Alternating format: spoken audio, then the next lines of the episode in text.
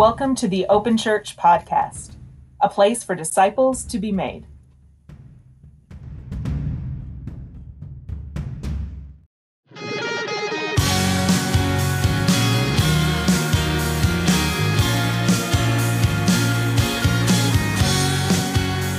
Hello, everybody. Welcome back to the show. Cameron and Robert here with you as always. Robert, what's going on? I hear you are in a fascinating part of the world these days. Yeah, so this week in Buffalo, New York. And so just things worked out to where we got to go to Niagara Falls, uh, which was one of those places like you see so many pictures and stuff. I w- and I've this kind of happened with the Grand Canyon where it's like, well, you know, that was a little underwhelming. Um, and then I went a few more times, and then it became overwhelming as you just stop and, and think and meditate. But the, I will tell you, Niagara Falls is not that way, at least for me. The raw power that's going over the cliff, um, the waterfall, uh, the waterfalls. There's actually three distinct waterfalls there. Uh, there's the American side, there's the Horseshoe, which is Canadian side, and then there's a smaller waterfall called uh, Bridal Veil. And what was really cool about going I mean, in March, you think springtime, but in Buffalo, I promise it's still cold. Uh, it was really cool because there's these huge uh, swaths of ice because the ice will literally build up and sometimes completely stop the falls where the water's kind of just running underneath. But as far as what you can visualize, it's just ice. Uh, it wasn't completely that way, but what we did get to see is some of the remains of some, uh, some of the ice buildup. And we got to see those from above. And then there's a spot if you pay a little extra money, you can actually go down and see the falls from below um, on the American side. And it was absolutely incredible. Um, just the raw power. Also, listener may or may not know, you may may or may not know. Literally, that is where electricity began as far as uh, going into cities. So it started there. Uh, this was actually Nikola Tesla and uh, went to Buffalo, New York, which is roughly you know, Buffalo proper is about 20 miles away from the falls. And it was just incredible because you're at this feat that God created uh, through glaciers. Um, you know, I, I, feel like God kind of sets things in motion uh, for us to take wonder at. And then you have, is it the greatest invention of mankind? I don't know. It's right up there with fire itself because electricity is how we're even able to do what we're doing right now, which is you and me talking uh, literally across the country uh, via internet, which is a direct descendant from being able to harness power. So, uh, just incredible. Um, and then just an offshoot observation I really like Buffalo. I don't want to move there. It gets way too cold. It was like 17 some of these days, 14. But the people are just like no nonsense. They are what they are it's the beginning of really the Midwest. Yes, it's uh, Western New York, but um, my wife is from the Mi- Midwest in Michigan, and there was that same vibe. Uh, but there was no pretense about it. It's just like we're Buffalo. We don't really care. I- I- if you want to be here, great. If you don't, uh, you know, there's the, there's the highway. Don't really care. I mean, it was it was a wonderful place to just exist and to meet people. Um, you know, it, it just so this this whole experience in Buffalo has been uh, quite interesting. Um, so anyway, that's uh, where we're at and what we're doing, and have faced some like froze the camper, thought it out. I mean, it's just it's been a week, man. It's been a week. I, I think the the most pressing question is how are the buffalo wings in Buffalo? That's what everyone's dying to know. I don't know. because my wife got sick, so we didn't have those. Probably for the best. yeah, yeah, right, right. Uh, what I will say is uh, something interesting that we looked up is there's actually more pizzerias in Buffalo than in New York City. Wow. Well, yeah, take go. that take that for a moment. yeah. oh man. Okay. Um, well, let's let's jump into our show. As much as I love talking about buffalo wings and pizza, because it's almost lunchtime where I'm at, but um, we've uh, on the last few episodes of the show because we've been talking about uh, what what's the gospel, what's biblical righteousness, what's biblical justice, and we've interspersed anecdotes from our lives to to you know sort of emphasize particular points that we're making. So we figured that uh, this week and next we would just tell our stories and uh, try to identify some of the themes that we've covered. And uh, I like that idea because I think it's going to be relatable. You know, I think people will appreciate what we're saying because they'll say, "Oh yeah, I've experienced exactly that thing you're talking about." You know, um, but what do you, before we dive in because we're going to go over some some aspects of, of my story today, Robert. I mean, what is this important as a as a way to communicate the gospel to people to share your testimony? I mean, you're the pastor, so what, what do you think? well, I, I mean, my personal opinion is kind of uh, irrelevant. I want to, I want to share a couple of, of, of lessons from like, um, Revelation twelve eleven, um, and they have conquered him, which is the evil one, uh, by the blood of the Lamb and the word of their testimony.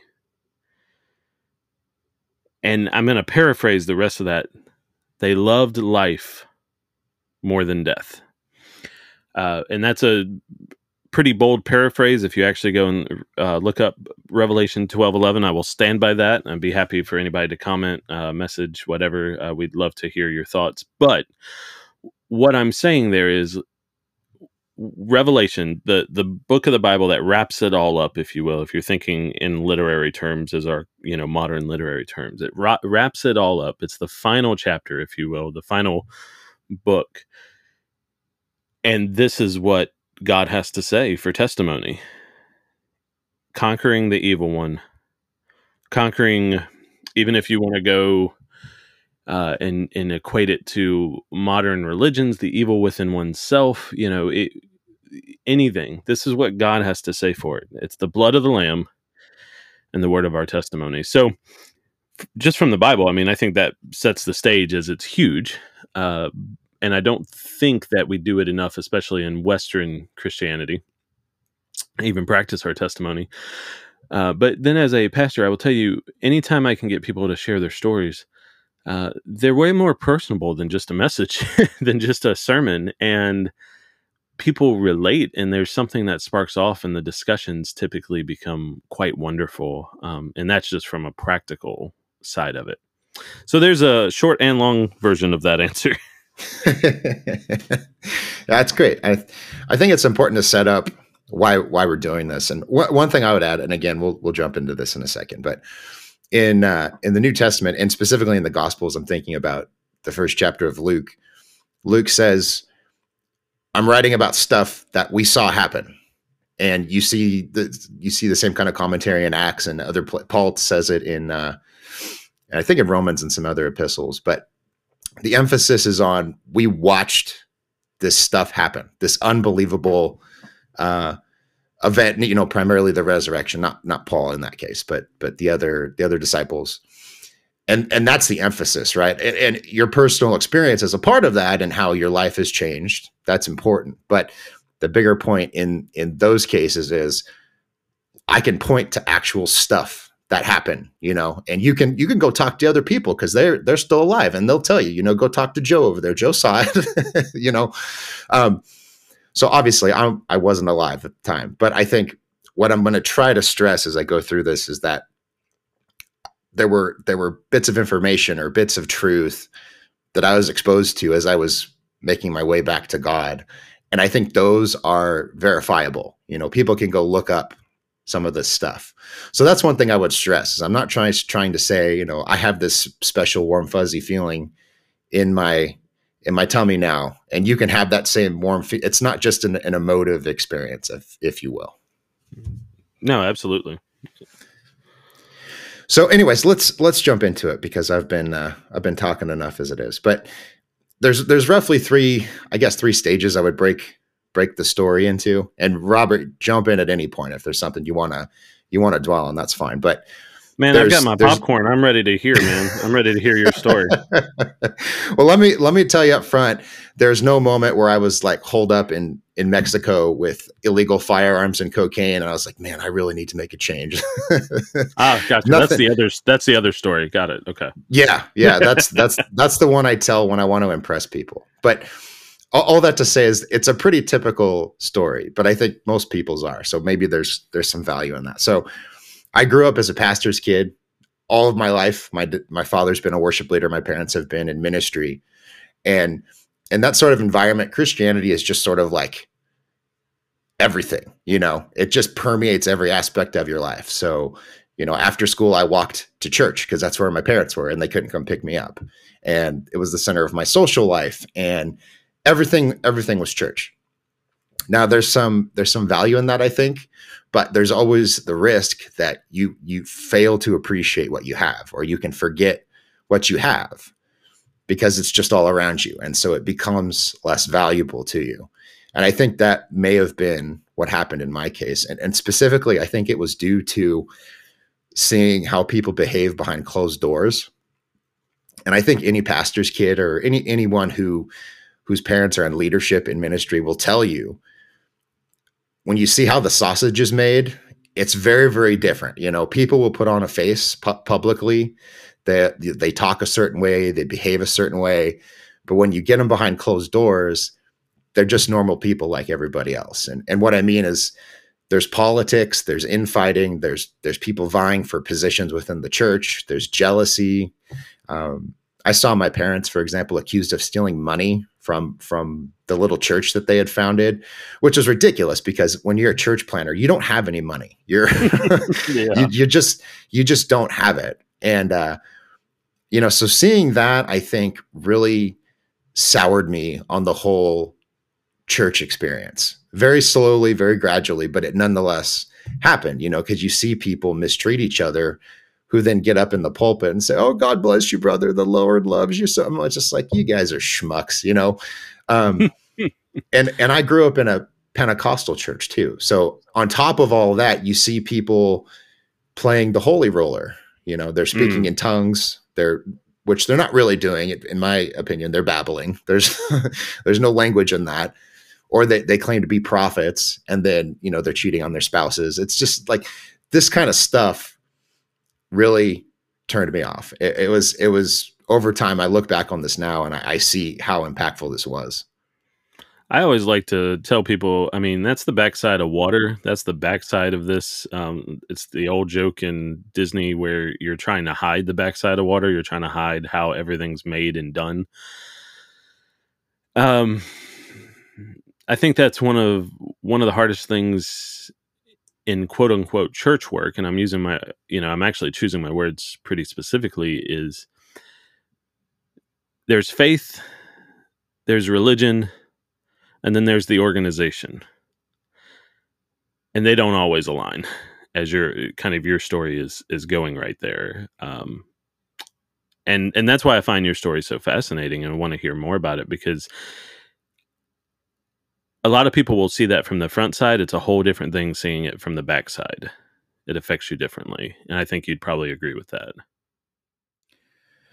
Definitely. It definitely does. And I, uh, one thing I want to stress as I look back now with a little more wisdom and a little more insight, everybody, everybody's broken, you know? So even people in church who are in leadership, it's, it's not surprising. And, and Jesus says in Mark 227, I came to fix the sick people, you know?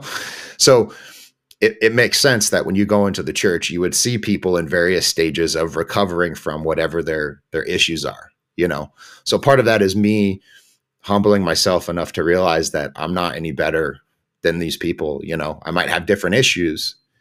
Um but it but it was wrong of me to to sort of take this as a judgment against them and you know because I, I as as I'm going to talk about I wasn't any more holy than than these people. And I love the way G.K. Chesterton puts it in his book, uh, "The Everlasting Man," because this is the thing that that critics of Christianity will say all the time: is you know you're a bunch of stodgy hypocrites, self righteous, you know, would be Pharisee people. And Chesterton says, well, basically, what you need to understand is that the the flood confirmed the necess- the necessity of the ark, or the church is here because there's broken people. So what you're seeing is exactly why Jesus had to come and why we needed a, church in the first place. And so I, that's how I try to look back on it today.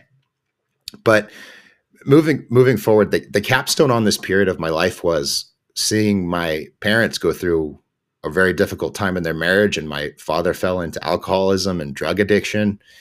And uh, he's very open about this and he's fully recovered today and you know he's in church and it, it's now a pretty powerful story to people who have those same kind of struggles. But at the time this is very disconcerting. You know you're you're 15 16 17 years old. Is these formative years in your life and you're seeing this person who you held in such high esteem just totally lose their moorings and and lose their way you know?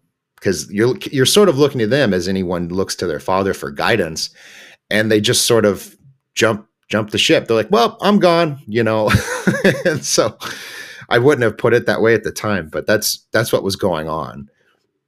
And i think that led into a period of my life that was very typical for a lot of people in uh what generation am i in? Millennials you know in that millennial generation you, you you enter this period where you're where you're trying to figure out life you know you're you're dealing with heartbreak you're dealing with trying to establish your career and you're failing and you have no money and there's all these things going on. They're very typical. There's nothing unique about my experience with them but but basically life just beats down on you. And i got to this point where i was real jaded and cynical about church. I had never explicitly rejected my faith but i was just just just tired of it, you know, and then you're going through life and then that beats up on you and you just kind of end up in this this kind of sad, angry place where it's not quite nihilism, but it's almost. You're just sort of living for the moment and who cares and, you know, the the world sucks kind of a thing. This is this was my perspective. And just to kind of highlight how like I don't know if depraved is the right word, but just how low I had fallen. I was I was playing drums at one of these mega churches, you know, that's more interested in entertaining people than than preaching the gospel. but so I'm playing drums at this church and I was dating one of the women on the worship team.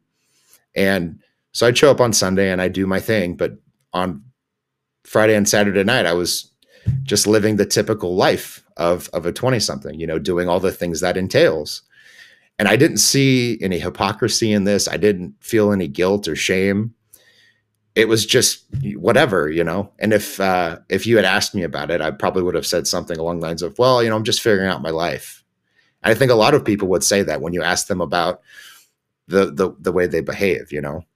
So I maybe that's something we can we can emphasize for a second because I'll return to it later. Is this idea of, you know, living a certain way or engaging in certain behaviors and not seeing what's wrong with them or or not seeing that you've totally destroyed your own moral credibility when you try to go out into the world. Yeah well i i mm, you want to put me on my high horse don't you? Um, so there's a couple things that kind of resonates here. One is um, elizabeth and i have been church planters we've also worked in the church for over uh, 20 plus years a piece um, we and we've done just about everything. Um, and i say it this way uh, because is and and this is going to be kind of softballing it back to you but like for you, you know, that you're hearing messages, maybe you're ignoring them. I don't know during that time. Maybe there's just a block, but like the transformation of the gospel seems almost lost in a lot of the modern church, uh, the modern Western church, because that's what I'm an expert in. Um, I, I don't know. I mean, I see this all the time that there's a disconnect between the sermons and actually figuring out and grappling with how do this how does this actually apply to my life? I mean can you speak on that? Can from your side of the observation? I can say so much about that. And it's something i'm really passionate about now but i think i've joked to you off off air about uh the the the content of modern sermons or the or lack thereof really you know? So i remember telling you one time uh, you know i hate sermons that are listicles. It's like five ways to financial freedom according to daniel. You know? Yeah, yeah. these kind of these kind of airy, fluffy self-help sermons that they're they're more about making you feel better than they are about actually teaching you what the Bible says about gospel, you know, the gospel or some or like a really tough subject that is difficult to deal with. This is generally skipped over in modern evangelicalism, and it really bugs me. Um, but I can think of just one example. This is the, the same megachurch I was playing drums at at the time. I remember the, the, the pastor was preaching out of Daniel three one time, and this is the story of Shadrach, Meshach, and Abednego. And uh, the the Cliff Notes version is uh, King Nebuchadnezzar says, "You need to bow down and you know worship this gold statue that I've just set up uh, because I'm so awesome." And these three say, "You know, Holy King, uh, sorry, we can't do that." And they're like, and he says, "Like, well, I'm going to throw you in this furnace if you don't do it." And he says, "Well, that's fine. Uh, you know, our, our God can protect us." And even if he doesn't, you know, we don't owe you an explanation. So have a nice life. so, and he he throws them in the furnace. They don't burn and they see it there's a fourth figure in the furnace with them which is presumably an angel or you know some someone protecting them. And then nebuchadnezzar goes oh your god can protect you you know and then they they're restored to their status or whatever. So it's a really powerful story and it has there's any number of of lessons you could pull out of that. But this pastor what he pulled out of this of this entire text was um, you know, they were really nice to King Nebuchadnezzar. And you can be nice too in your life, even when you disagree with somebody. and so even in my even in my jaded, bitter stupor, where I was kind of kind of hardened to the whole Christianity thing, I'm sitting in the in the in the audience and I just want to slap my forehead. It's it's so clear that this is not what this story is about. It's not about you being nice. And one way you know this is that this is deeply rebellious. You know, if someone's willing to throw you in a fire because you're not doing what they say, this is a pretty good hint that they're not pleased with you. so, oh yeah, right. So, anyways, I, I don't want to I don't want to go too deep into that story, but that's just one example of the kind of, you know, the kind of Joel Osteen esque preaching that I that I was seeing, and I think this contributed to the sort of, you know, the the the cynicism that I was just swimming in at the time. But oh, I, have, uh, I, have, so many questions about that. I just, yeah, go ahead. I just, go ahead. Well, and these are just theoretical. I just, you know, I I listen to these kind of sermons and, um, and like these are the biggest churches in America. I mean, they're huge. They're humongous. And uh, I'm just like, for me, it's like we have lost the power of the gospel we've lost it completely. Um, anyway, sorry. I just it just makes me think because these are observations I've had for years. I've had thousands of conversations by this point, maybe you know several thousand, and it's just so interesting to hear this from you as well. You know this. Anyway, I, am sorry for interrupting you. I want to hear more of no. your story. It's just, just, just, just brings We're, those questions to mind. How did we get so far from the gospel? We're gonna we're gonna come back to it because that's a that's an important part of the story. But this is I'm speeding ahead a few years, but this is where things slowly start to turn around. So I meet my wife not long after this period I'm talking about, and we start building our life together. We're not married yet, but we're you know we're working towards that, and uh, we get married. We move into our first apartment, and everything's kind of going on track. And we we strike up a friendship with our neighbors across the hallway in this apartment complex who uh, they're mutual friends of ours. You know them. I won't use their names since I, I, you know, I don't have permission to do that. But after we became friends and, and, you know, they had a dog. So we're like, oh, we both got dogs. Let's be buddies, that kind of thing. Um, they invited us to church and there was no preaching. There was no like, you know, hey, let me, let me tell you about this great thing I do. You know, they just said, hey, we have this church that we go to. It's like five minutes away. And that was all it really took to kind of spark my interest again because it was always there in the background, you know. So all it took was that seed being planted for me to start thinking. I'm like, you know, that's probably a good idea because, like I said, you're still going through all these challenges, and I'm thinking now that now that I'm married, I'm like, okay, I'm starting to think long term about kids. And when I got married, just uh, just offhand, this is just something I just occurred to me. I started to think about death all the time. and I had to I had to talk to people in my life about about this who I trusted. I was like, man, I, I think about like dying in a car accident and not not like I want to, but I was like, this could end any day. It could just be over like that. And so it was this sort of thinking that sort of reoriented me and started me thinking about you know what do i believe do i believe in god still am i a christian it, you know i just so i got all of this stuff in my head but in in any event we started attending this this church occasionally which is our, our current church. Uh, so we would go we'd go one week and then we'd skip or i would go and my wife would stay home or, or whatever. So we we were getting involved in this slowly but surely. Um, and then we moved not far away but we bought our first house a couple years later. And we still had plans to go back to this church but the pandemic hit so this is early 2020 february march or so so we moved in and within a couple weeks california shut down just completely and utterly shut down. Nothing's open. And I everybody remembers this no matter where you were in the country. So there's not much to do when you're stuck in your house. You can it was fine for me. I'm an introvert. I love I love reading and studying and so it was great. It was the first time in my life that the socially acceptable thing to do was just stay home and not talk to anybody.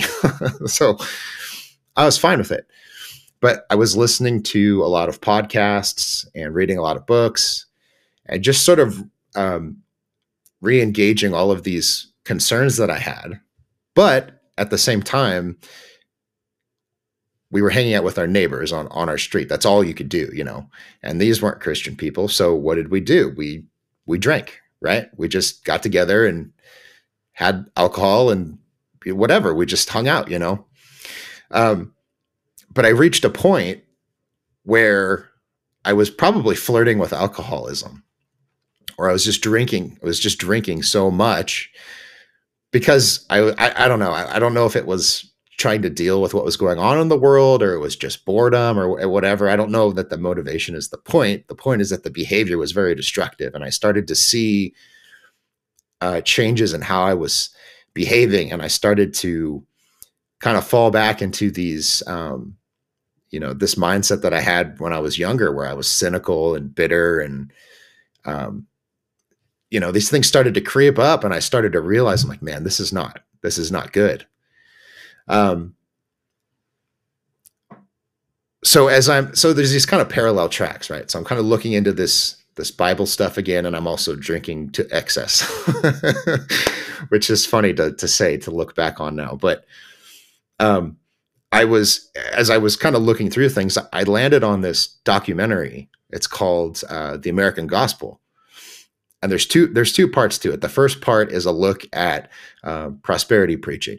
So you know Benny Hinn and Joel Osteen, and these guys who say uh, Jesus died so you can have an abundant life, and if you just write a check to my ministry and you just name it and claim it, you can have a yacht and you can be a millionaire. And and it's basically it's like crack for modern Americans. It's like, see, what Jesus really wants is for you to have all the physical material comforts that you've always dreamed of. That's what Jesus wants for you.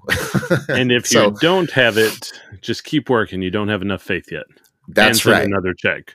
Right. So this is incredibly destructive theology. And when you start exporting it to poor countries where you say, you know, if you come to my church, your pigs won't die and you uh, your family can uh, have enough money to buy food and your kids can go to school. I mean you can see how you're setting people up for failure and disappointment with this kind of preaching. Anyways so part one is is a look at this prosperity stuff but there's a really powerful gospel presentation in it and it's contrasted with what catholicism teaches.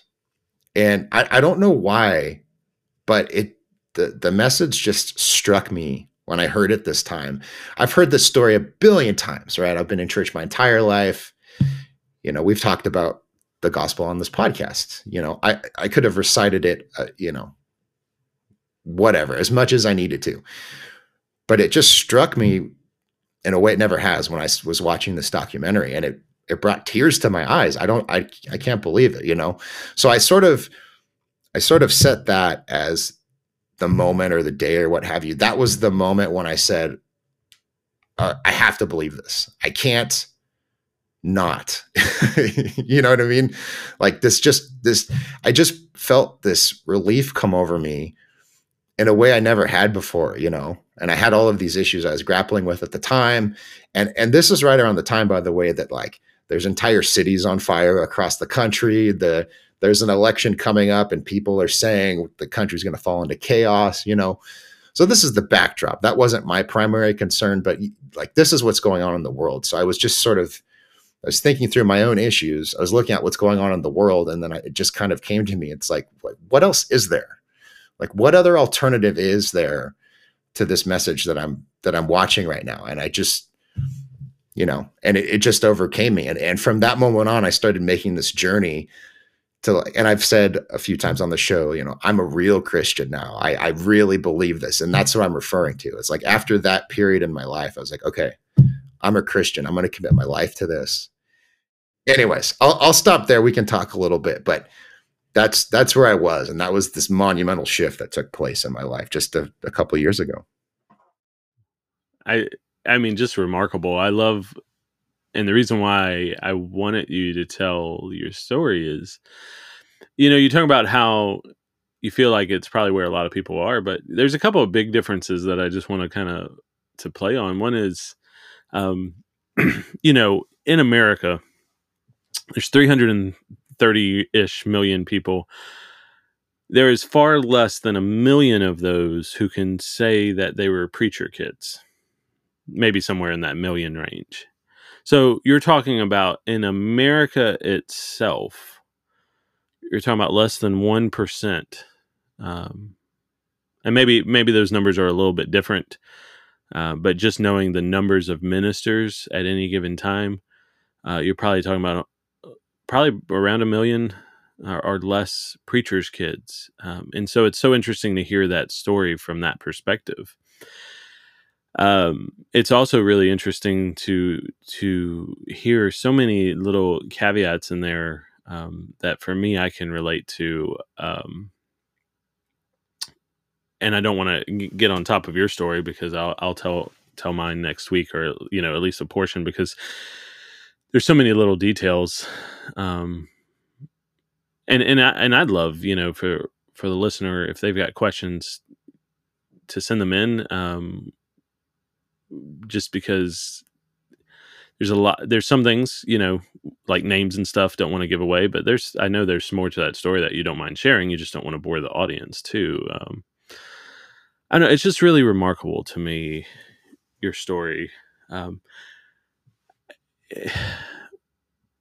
and you've you've covered the biggest changes. I mean, you said you're a couple years down the road. I mean, I, I guess just to, in a follow up question for me would be just what sustained changes have you seen in your life? Well, let's go down the list.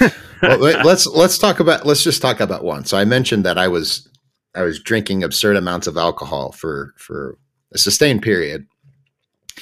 And after this after this moment in my life, and I mentioned this on a on a previous episode we did that I had a sense of all of these things that were deficient in my life that I needed to fix.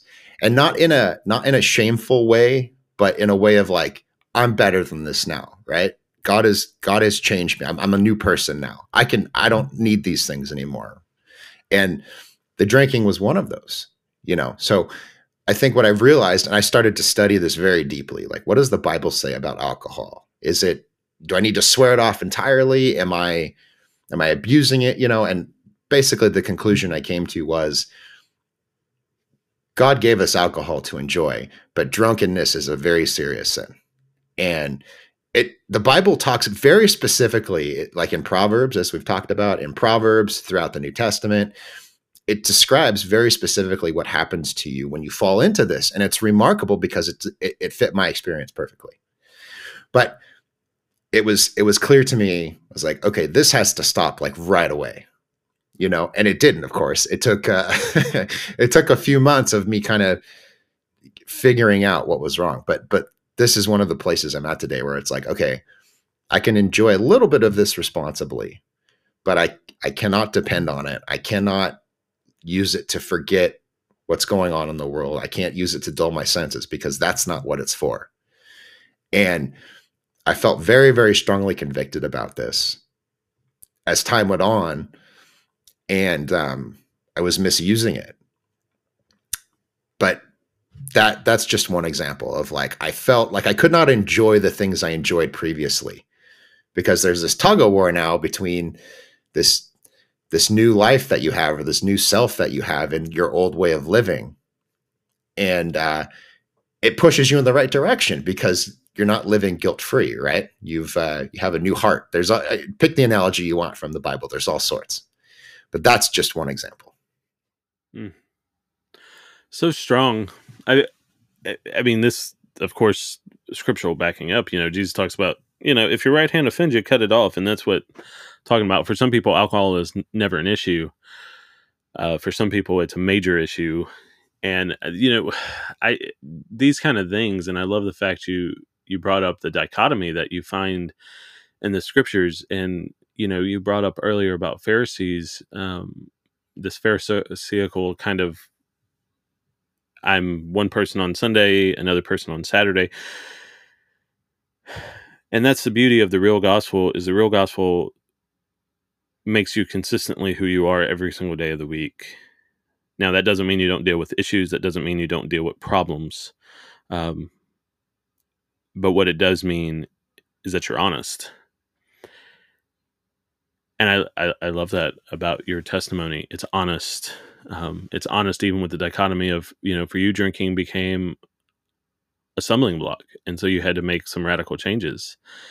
Um, but for the listener who you know has a their favorite drink and they have one or two of them on a Saturday and that's about all they all they do in a week or if they have just a chaser in the evening you know one or two in the evening and it's not a problem for them it's a whole different story and it's a whole different ball game and that's what I personally love about the gospel and about your story it's different for each one of us and yet, if we look behind the veil, so to speak, and we look at Jesus, he's consistent in the sense that he says, You matter, and what you're going through matters, and I'm going to walk this with you. And I just think that's beautiful. It is. It is. And to let, let's flush that out a little bit. I think that's an important point. One of the one of the things that I was struggling with, and I still, you know, work through this every day, is understanding what all of this really means and and why I think it's true is there confirmation of this. And I don't I don't think I think the gospel is more powerful than, you know, five arguments for why Jesus really rose from the dead. It's much more than that. But I think intellectually that can be a stumbling block for a lot of people is, you know, people mm-hmm. raising from the dead, uh, miracles, you know water into wine. This is all this is fairy tale stuff you know? I think that that sort of thinking is really embedded in our culture um, because we've become more or less a secular society you know? Ostensibly we're a christian country um, but it's it's shifted you know? I don't think people take that kind of stuff seriously. So one of the things that i was dealing with as i was going as i was like okay i need to really understand if there's substance to this. So I would I would pray and I would say, you know, can I can I be sure this is true? You know, can I do you really exist? Am I just talking to myself in my room in the dark? Am I just a crazy person? um, but anyways, one of the one of the ways I found confirmation of this is like the some of the podcasts that I was listening to, they were political in nature, but everybody, interestingly, all of the ones I was listening to were from a Christian perspective. And one of the things these commentators would harp on is that you have no grounds to be upset about anything in the world. You have no standing to say that something is right or something is wrong if there's no God. And then they would go into arguments. They would say, um, well, here's why God exists, for example. And and they would say, you know, if if there's nothing like holding the world up, then it's just physical stuff, right? It's just molecules in motion, you know, billiard balls bouncing into each other. And billiard balls don't have a sense of morality. You know, so you can't be mad about anything. You can't say that we need the government should be like this or people should behave like this because there's nothing to that. And I don't want to, we don't have to go super deep into the arguments, but this pointed me into a whole field of philosophy called natural law, which, which in different, different capacities talks about, you know, based on what we see in the world, we can argue for God's existence. And based on, um, uh, certain qualities of human nature, we can say that certain types of behavior are right and wrong. And so I just went down this this rabbit hole of basically finding that like the, the universe requires a God.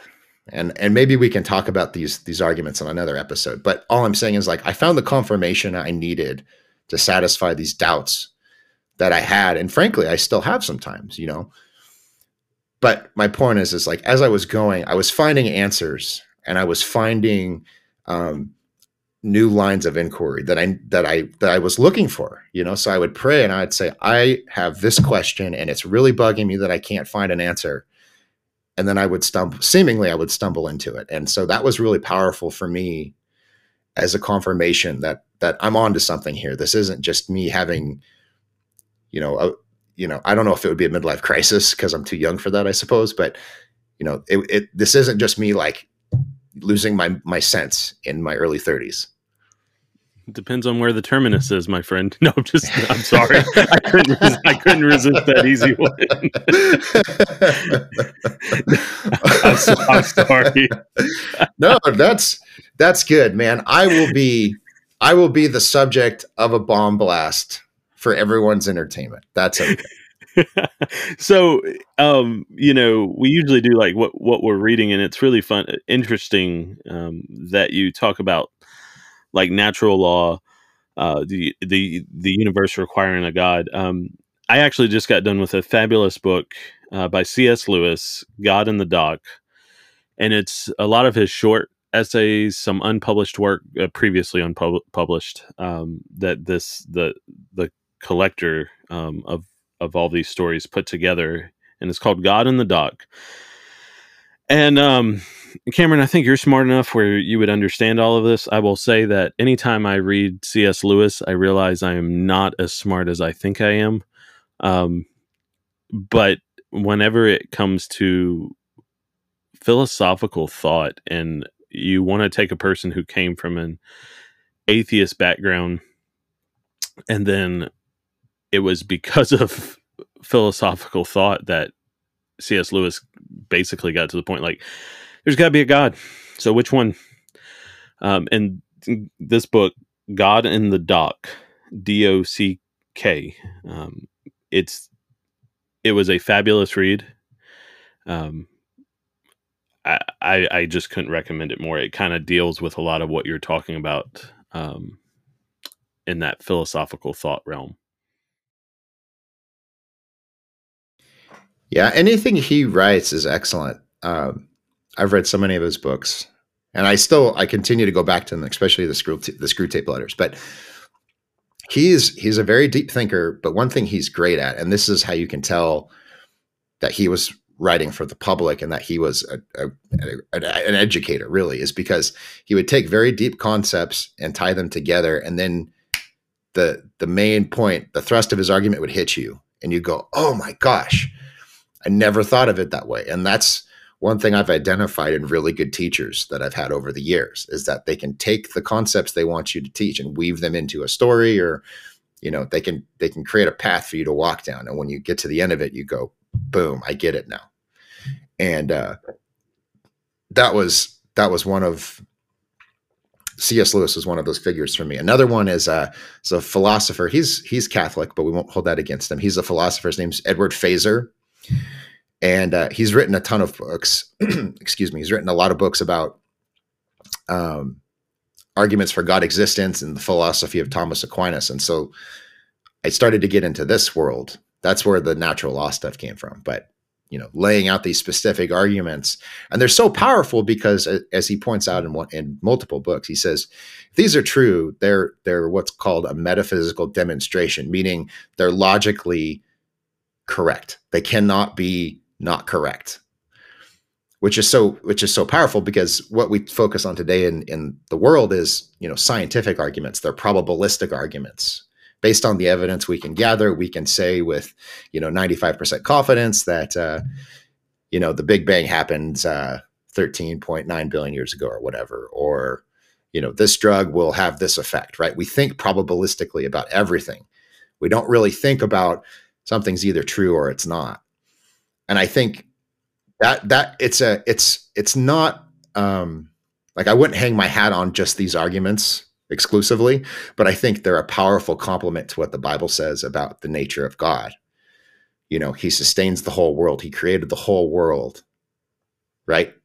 Even two sparrows don't fall to the ground apart from your father in heaven right? This is so basically these go to god as holding up literally holding up the world in in real time and I, it, for me that just hit me that was exactly what i needed at the time so to kind of close up you know this this quick rendition of of kind of your your testimony the shorthand version of it um is there any key piece of scripture um, that you want to leave us with? Something that talks to you right now and just kind of keeps talking through this journey with you? Oh man, where to start? Um, I would I would say I think it's Matthew six twenty five through thirty four. This is one of my favorites. I'm bringing it up right now. Do do do do. Please hold while Cameron finds the verse he wants to talk about do do do do. Yes. Like okay. Music. So yes, it's music, like in the elevator. Okay. So it's Matthew six twenty five to thirty four. I'm not going to read it, but the you know the modern subtitle we've put on it is "Do not worry." but in this section of scripture, Jesus basically says, um, "Can you add any time to your life by worrying? Can you even add an hour to your life?" and uh, you know i know that you need food and i know that you need clothing um, but you need to focus on other stuff i'm going to provide those things for you you know even even unbelievers need these things and your father in heaven knows you need them too so focus on the kingdom of god and i'm to i'm to take care of this stuff one way or another for you and uh, even even today i think it's maybe even more pertinent today than it was when i first read it and and kind of had a an aha moment in that uh, you know, there's the president just said a couple days ago, there's a very real possibility that there's going to be food shortages even in Europe and the United States because of the situation in Ukraine. And you know, there's we're we're not I don't want to say we're on the brink, but there is a real risk that a major war is going to break out between nuclear armed superpowers. you know, um, and then there's the typical stuff right? You have to pay your bills and you have to go to work and you got to raise your kids and life brings all of these challenges. And if you're unprepared or you don't know where to turn, you can just kind of collapse in on yourself. So this, a, a passage like this, it, it, you know, it brings me some peace. I could keep talking, but I think that's a good one. Well, and we'll end it there, Cameron. I really appreciate you uh, telling your story in a nutshell. Um, I would recommend if anybody's got additional questions or even comments, there's lots of subjects that's been covered. Um, I have made a list of future episodes. Uh, I think it would be great to flesh out some of the topics um, that kind of was brought up in your story. Um, but we'll do those at a later date because we want to keep this somewhat short uh, to where you can listen to it. But I just can't thank you enough for it. Um, I look forward to uh, next week telling my story, kind of having you um, poke holes in it, if you will, or ask questions, uh, clarification. Um, I, I, give you complete liberty to do that, uh, and and the audience as well. Um, and it, I, I, I can't wait to to see what response we get from this one. So um, thank you very much, Cameron, for doing this. Hey, it's my pleasure. I love talking about myself as I think most people do.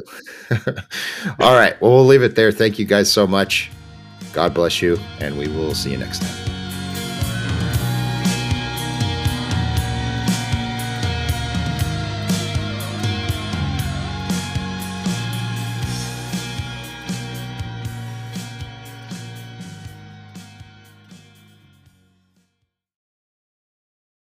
Thank you so much for listening to this episode of the Open Church Podcast. For more information or how to engage, please visit us at openchurchonline.com. We'd also like to take a moment to thank our sponsor, Be Awesome.